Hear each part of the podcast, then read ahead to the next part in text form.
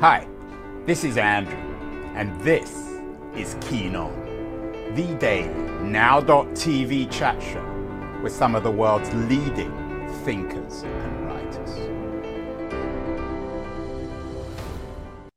Hello, everybody. It is Tuesday, May 30th, 2023. Just back from a tour of the Eastern Mediterranean. Uh, I was in Turkey and I visited Ephesus, one of the great monuments of classical antiquity, perhaps the greatest monument for those of you who haven't been.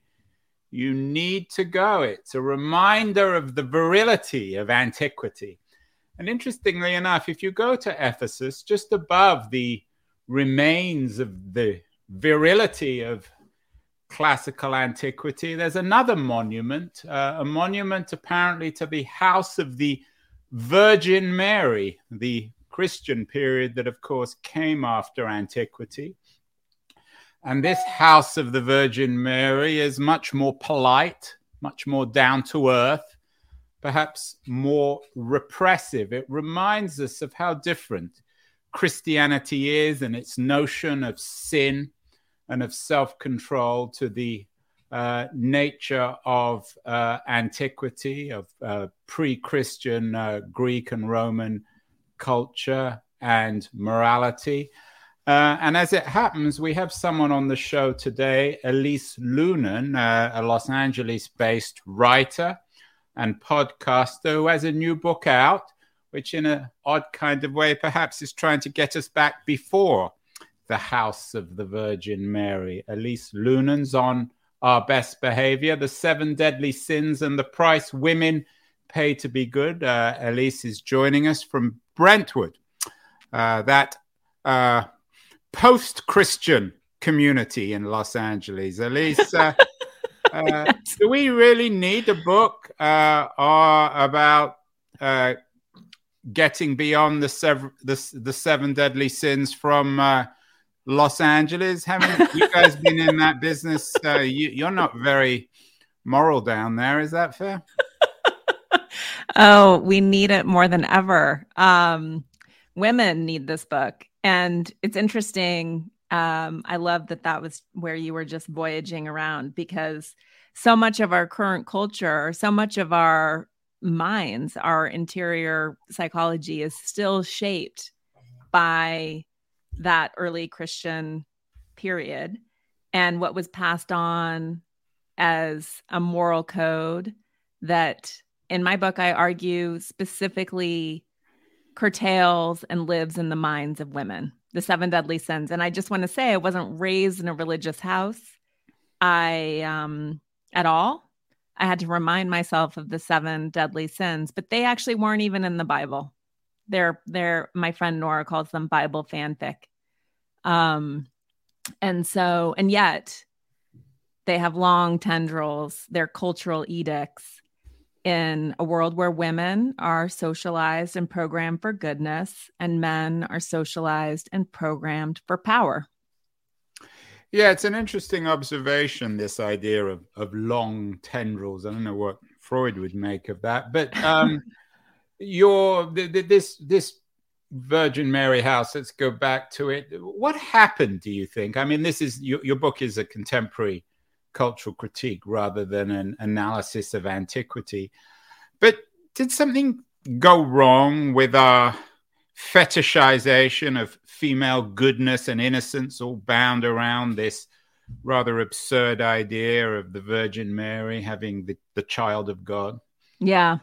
So the the the I'm sure many people who are listening or watching know some of the history of early Christianity, but as a religion, it really emerged only in the fourth century. That's when the New Testament was canonized. So hundreds of years after Jesus purportedly, you know, lived and died.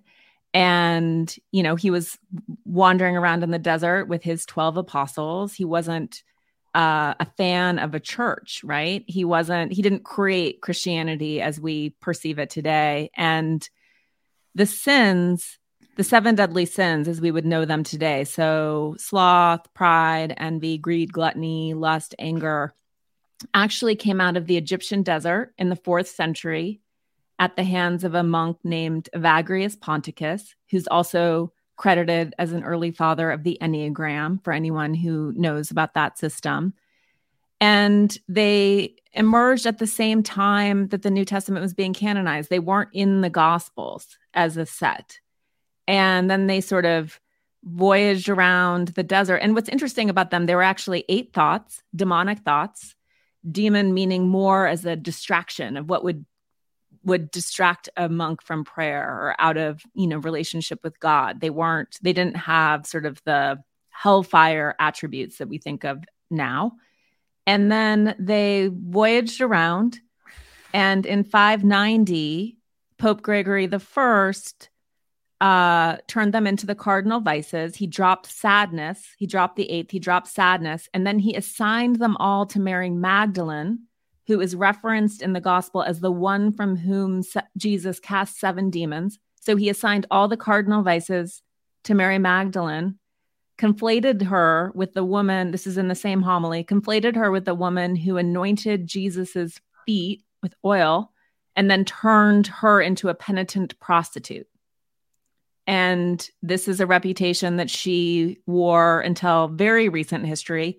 It was only in 2016 that Pope Francis turned her into the apostle to the apostles.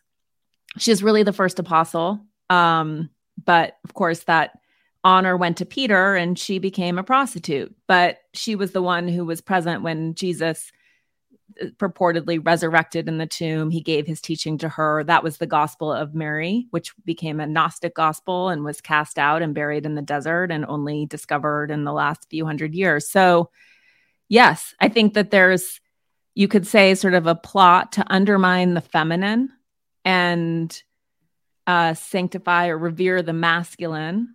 And we see that to this day. And then you have, you know, Adam and Eve. Um, a story about quote unquote original sin, but that's that sexual tenor really only came from Constantine. He's the one who made it, who attached it to lust. Um, so there's a lot of mythologizing and storytelling, regardless of what you believe, that came after, or I guess within the in the Old Testament before, but but a recasting of history for people's purposes and aims. And in terms of the Virgin Mary that too is a translation error potentially. Beulah, which is the word for uh, in, in the Old Testament, is used to describe a young woman. It has nothing to do with her um, married, her her marital stature, or her sexual stature. It was translated into Parthenos in Greece, which means virgin. So there's a lot of mistranslation, confusion, games of telephone.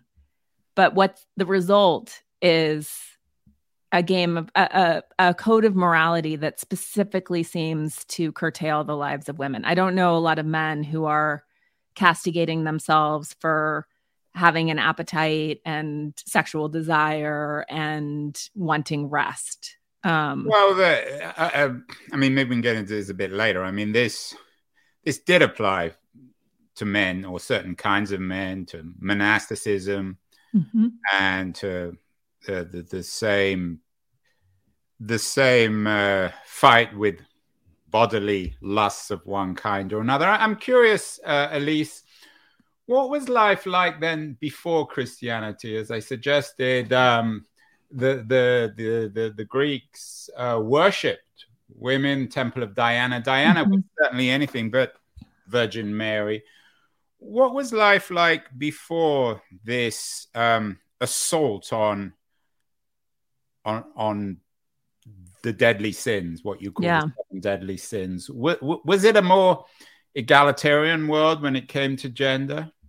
Well, I think if you look at our, our earlier prehistory, yes. You look at some of these early cultures like Çatalhöyük in Anatolia, modern day Turkey, and you see evidence of a much more affiliative partnership style um, world and obviously culture is different in different parts of the world at different times but um, i think a lot of the storytelling that we've we've we've um, told about who we were is with more evidence increasingly showing that it's far more complex than that. Women were hunters, for example, women were Vikings. Like all of these roles, the way that we've divided men and women into categories that are more aligned with how we live today, a lot of that is mythology. So before Christianity, depending on where you are in the world, you see um, you see a more pantheistic, polytheistic culture,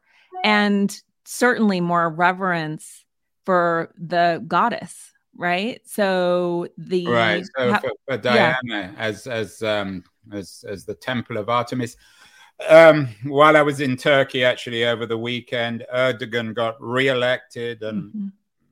He's obviously a very controversial figure. But I think one thing that can be said for sure is that he sees women in a much more traditional role, and much of the debate in in, in political debate in Turkey is between men and women about a woman's role. What is it, Elise, about monotheism that seems to uh, prioritize male interests over the female and thereby create this absurd mythology, this absurd innocence of the female, both in intellectual and physical terms? Is it just a scam? Yeah. I mean, these these old men with beards who are who want lots of wives, who want women to bow down, literally or otherwise, to them. Yeah, in some ways. I mean, it's kind of strange that we would even gender God, right? That we have this God the Father, that we would assign gender to some sort of deities in a way kind of anthropomorphizing and strange to me. Um, but yeah, I think when you look at these and we'll never know right we haven't had written history for so for too long but you look at sort of much earlier cultures and you see these goddess dolls that maybe they were barbies maybe they were birthing talismans we don't really know but there was certainly a more reverence for the feminine for nature for the great mother and then with the emergence of patriarchy you start and the enslavement of women and the beginning of property and women as really first property and then you see how the entire social structure, in many ways, is built on the obedience and subservience of women, both as enslaved people and also sort of as, as, servants of the house, which is still with us, a consciousness that's with us in many ways today. And I think that, of course, everything is sort of shaped in this paternalistic God the Father, the man of the house, no more communal living, no more allo parenting, no more doing life together. Um, everything had to be sort of compressed and aligned in these patriarchal households that aligned with the way that the heavens were set up. And it's really interesting to watch, like, even sort of Virgin, the Mother Mary, Virgin Mary, the way that she is like, you look at most of our cathedrals, it's like the feminine will not be repressed. And she is as revered and celebrated as any deity. And there are, you know, you think about some of the primary churches and cathedrals are dedicated to her. You know, we have this longing for both. And, um, and this need to sort of I think for men too, to let the feminine come up so that we have balance. And this is it, the way that society is structured feels like incredibly unnatural. Um, and like some weird incel fantasy and not at all how we're actually built to live and love. How much of this is a uh, building on the Nietzschean tradition of, of, of viewing all morality, in particular his his famous book, The Genealogy of Morality, his late 19th century work, which was the most direct and perhaps still uh, uh, ag- aggressive attack on Christianity, associating Christianity with the ethic of slavery. Um, how much of this is is simply a, of your work is a continuation of what Nietzsche was arguing, or what people like D.H. Lawrence argued in the the 20th mm-hmm. century this you know in, in, books like lady chatterley's lover. Are you trying in your work to get to, to borrow some more language from nietzsche to get beyond good and evil? I mean yes. I think that these are not they're not particularly useful constructs. And i think that they have us trapped in these bi- these this binary this fake binary of like good guys and bad guys. And um and it's not productive. It's not true, right? I think what we're what every part of culture is trying to show us is that we are all in a continuum of shadow and light, good and bad, however you want to categorize or think about these qualities. And we can't assign these qualities to each other and certainly not to ourselves. They're fake, they're not real. And um, I don't believe that anyone is evil. I think people are complicated humans. Um, and so, but the way that we sort of cling to these descriptors and or assign them to each other is so deeply unhelpful. And I think that for women, you know, taking it to modern current day, the greatest harm you can cause a woman in some ways is to assault her reputation. Goodness is seen as so essential to who we are good mothers, good women, caring, loving, nurturing, that to suggest that a woman uh, is bad, toxic, mean, ambitious, whatever it may be, is the worst thing that you can do to her. It is more shameful, more harmful than men committing crimes it's really actually perverse when you think about it um the way how unbalanced it is. Meanwhile if you say a man is bad it doesn't matter because men are cultured and programmed for goodness. We are sorry for power. We don't really care about their moral qualities it seems in our culture. Um so i think that they're just useless. They're useless adjectives. Um, and what we're really after is something much more deep and human. These qualities of love, care, nurturance, uh, honesty, truth, um, a lot more nuance, I think, in who we are and who we want to be and how we should be talking about each other. How much, in your view, in, in the book, uh, uh, Our Best Behavior, The Seven Deadly Sins, and the Price Women Pay to Be Good, how much of this is bound up in the self restraint of, of bodily lusts of one kind mm-hmm. or other, obviously sex, but other kinds of appetite too. Is this what your your genealogy, your own particular genealogy of morality, is it bound up with a uh, a form of, of self repression, mm-hmm. of, of, of fighting the body, of fighting our instincts? Yes, very much for women. All of these these our appetites, our wants, desires, we perceive those or we're coded to feel that those are bad.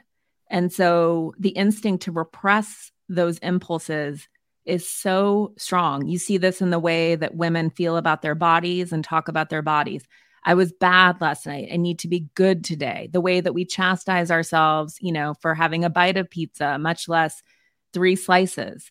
Um, we see this certainly with sexual desire, which is a particularly complicated one because it's compounded by issues of personal safety.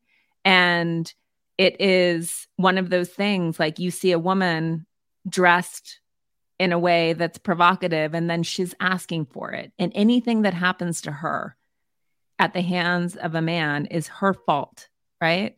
So it's sort of a complicated stew of um, a lot of pressure on women to control our appetites, to keep ourselves small, to keep ourselves uh, really sort of complicit with our own repression.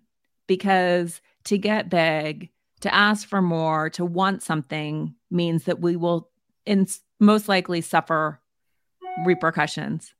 And it's really insidious and it sh- each sin it sort of shows up in different ways but men are not expected to police themselves they're expected to know what they want and go after it and they're expected to feed their feed themselves and feast and be lustful be greedy these are all tenets of masculinity but yet we hate them in women uh, i mean this is interesting but i, I wonder whether um at least this reflects America 50 years ago, or certainly the California of 50 years ago. Last time I was in Los Angeles, which was about two weeks ago, um, there are a lot of women flaunting themselves on Venice Beach and, and elsewhere. I didn't go to Brentwood where you live. Is this really the case? Mm. The, the, young women uh, who, who associated with my daughter and son, I, I don't get the sense that this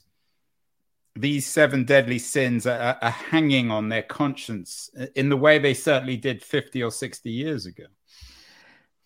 It's possible. I mean, I think with every generation, we get closer to our own emancipation. I think for food and girls, there is, I would, I struggle to find a woman who doesn't moralize to herself about food. I mean, you look at the rise of Ozempic and the amount of quote unquote normal weight women who are trying to get the drug to kill their appetites, to lose 10 pounds or whatever it may be. It's pretty stunning and staggering, sort of the rampant body dysmorphia that still abounds, and this instinct, despite a, a push towards body positivity, just to watch all of that get washed away by access to drugs intended for people with diabetes um, in terms of the way that women dress, that's a really interesting question.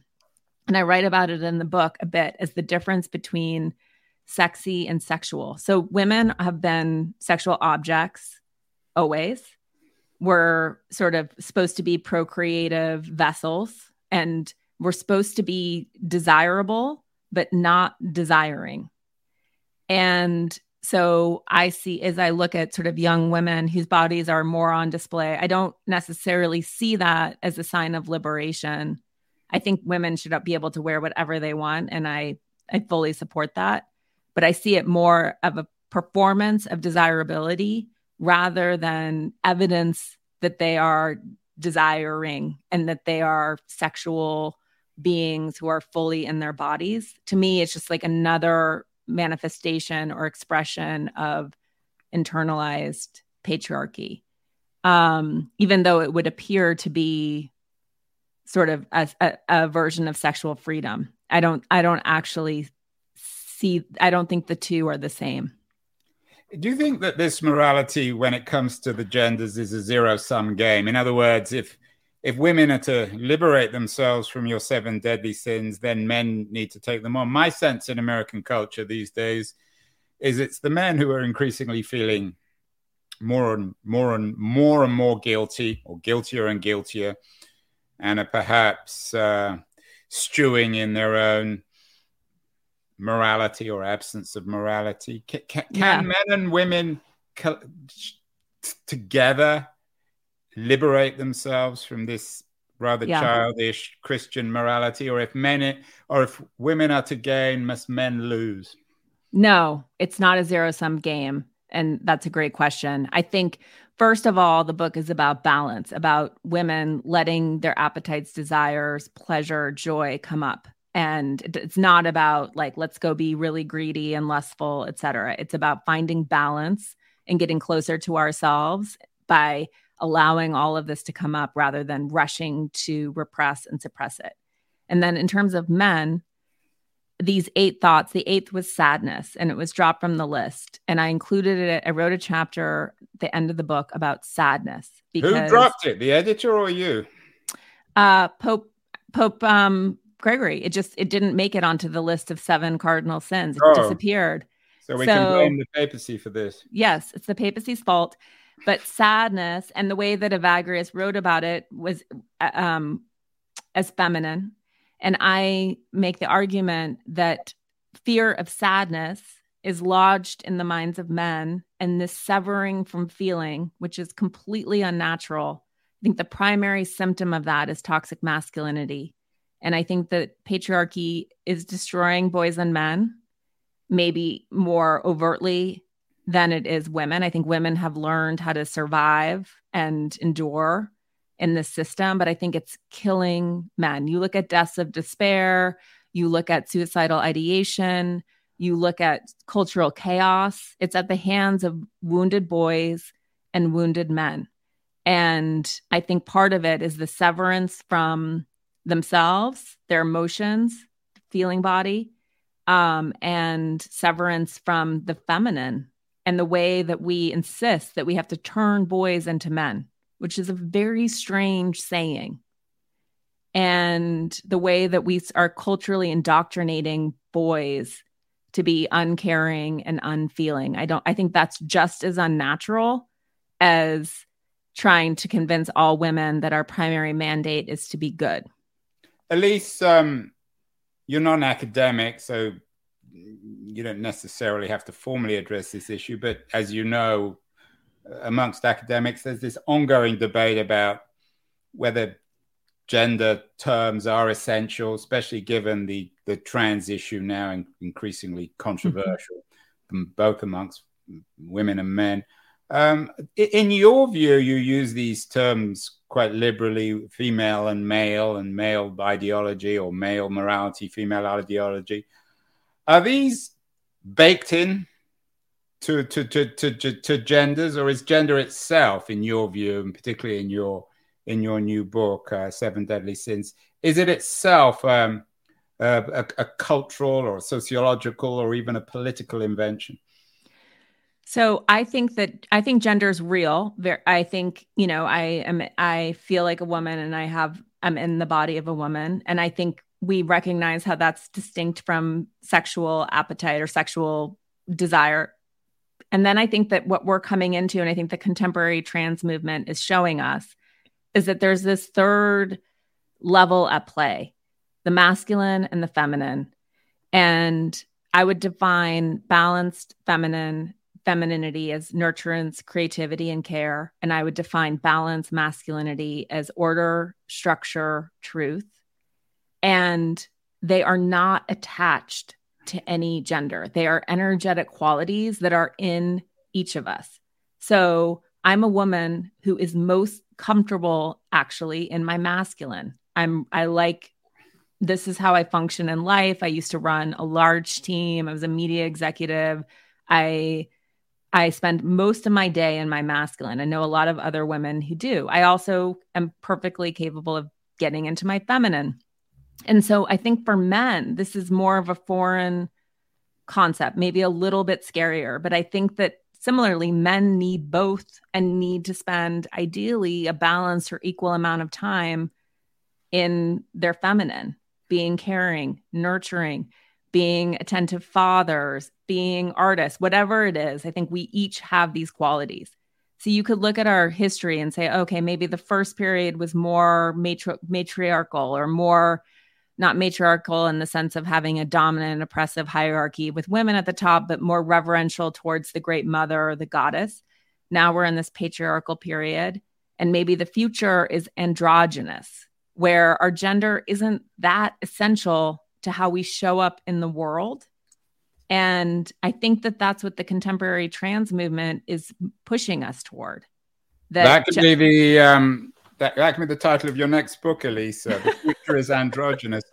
One, one, uh, one uh, supposedly va- value, which you call a sin, that you particularly oppose to, is envy. What is it about envy that annoys you so much? Well, Why I... do women in particular need to fight the idea that envy is a bad thing? Yeah, I was going to say, I think envy is the gateway to all the sins. So there is strong cultural conditioning that women should subjugate their wants to other people's needs. Most of us don't have a model or a mechanism for even identifying what we want. It's too shameful. It feels selfish and sort of deviant to, to really clearly articulate it. And so, envy, you know, I was talking to this to psychotherapist named Lori Gottlieb who wrote Maybe You Should Talk to Someone. And she said, This is years ago, something that really stuck in my mind and became a motivator for this book she said, I always tell my clients to pay attention to their envy. It shows them what they want.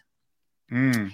And I asked her if it was gendered, and she said she didn't have data, but that women are more, you know, have more shame about feelings that they think are bad. And so I have a theory that envy, our undiagnosed envy, because we don't know how to bring it up and process it and say, oh, I want that, I feel like a lot of the women on women hate, or the way that women can be really hard on other women and say things like, I just don't like her. She rubs me the wrong way. Who does she think she is? I think that that's our undiagnosed envy and that it makes us so uncomfortable and we don't know what it is. And so the instinct is to project it on whomever is making us feel bad instead of saying, oh, like I actually am envious. I really am envious of the fact that she has this incredibly vibrant, full career, or that she's a really successful writer or that she has no problem speaking her mind or whatever it may be. It could be many tiny, small things. I think that because we're so not used to identifying our wanting and going after it, and because there's so much scarcity for women still, there aren't that many women at in at the top of businesses or at the top of government. So we see someone and we think, oh, she has that. It means I can't have it. Instead of, oh, she's doing this thing. I want that. I'm going to go after that too. So, in other words, Elisa, um, in, a lot of people very critical of Instagram because they believe it creates envy. Uh, for you, uh, Instagram's a good thing because uh, we we want to be beautiful, we want to be rich, we want to be this or that that people are potentially. But I think it's Instagram. Yeah, I think it's better. It's better for us to say, "Oh, I want that. I recognize that as a wanting." Instead of saying, I don't know what this feeling is, that that girl sucks, you know, or her book's terrible, whatever it may be, it usually yeah. comes out as sort of opinion and judgment rather than, oh, she's like pushing on a dream I have for myself. And it's really powerful to know what you want because, first of all, it will surprise you. Second of all, we don't all want the same things. And so when you start actually processing it with your friends, it can be incredibly illuminating information, like deeply empowering. And then also an opportunity to sort of support each other rather than try to destroy each other. You know, the book should have been called On Our Worst Behavior, shouldn't it? no, because we're going for balance here. Well, it doesn't sound very balanced. You mentioned, uh, I, I, like it. I don't want balance. Balance is boring. Um, you were. You mentioned you used to run a big team. You're actually, I think, the chief content officer at Goop, um, Gwyneth Paltrow's thing. I wonder whether the the wellness. Well, one author I had on the show, Rina Raphael, you may be familiar with her book. She's written a new book, The Wellness Scam, uh, the Gospel of Wellness, gyms, gurus, goop, and the full the false promise of self care. I wonder whether the morality you don't much care for has been somehow channeled into post religious sort of female uh, concept of wellness. Uh, so I know you're not with Goop anymore, but certainly presented by uh, uh, platforms like Goop. So, in what sense that that somehow that's become like a new moral code? Yes, exactly. Um, I think wellness sort of is. It's interesting. I think a lot of what we see with wellness is a need a desire to sort of understand or work out what's happening in the world and like work it out in ourselves. I think women are so um, connected if that makes sense. So i think that there's some of that. I think it can certainly tip in that direction um, where there's this idea of dirtiness and needing to be clean et cetera. But i think that what i've seen more with wellness in the recent recent years is that it's been sort of taken over by patriarchy. And it emerged when it first emerged, it was an answer to Western. My dad's a physician, my mom's a nurse. I grew up sort of in the hospital working in doctor's offices. I love love western medicine but it's had many flaws and it's specifically failed women and this is old this is this idea of hysteria being connected to the wandering uterus and all of these primarily autoimmune based diseases that were thought to be entirely in our heads. So there's a long history of Western medicine first sort of like killing all of our healers and the witch witch crazes of Europe, um, but then sort of telling women that they were crazy. And so what the wellness movement was really powerful as an antidote to that of like actually women can trust their own intuition, et cetera. And then in recent years, what's happened is um, consumerism and like this whole bro wellness movement that's all about biohacking, hmm. longevity. That's almost like an extremely patriarchal version of of what was originally a feminine movement of just like learning to listen and, and live with your body. And now it's like, how do we live forever? How do we like let's all wear continuous glucose monitors and track every morsel and every step. And it's kind of str- it's become quite strange. Yeah, it's very strange, and and and your book is a really, in, in its own ways, quite political. I'm sure, and uh, I'm sure you will take this as a compliment. It will upset a lot of people. I mean, finally, um, I mean, particularly uh, evangelical Christians, they're going to be. You, you, better not give out your address, Elise, online. They'll all be after you. What What do you think of the the evangelical community and people opposed to abortion? What are they going to think of all this? I mean, Godspeed. I just like the whole that movement and again i'm a i think of myself as a spiritual person and i actually feel quite close to having gone so deeply into the prehistory and the early history of christianity. I like really love jesus and i really love mary magdalene. I really love mother mary.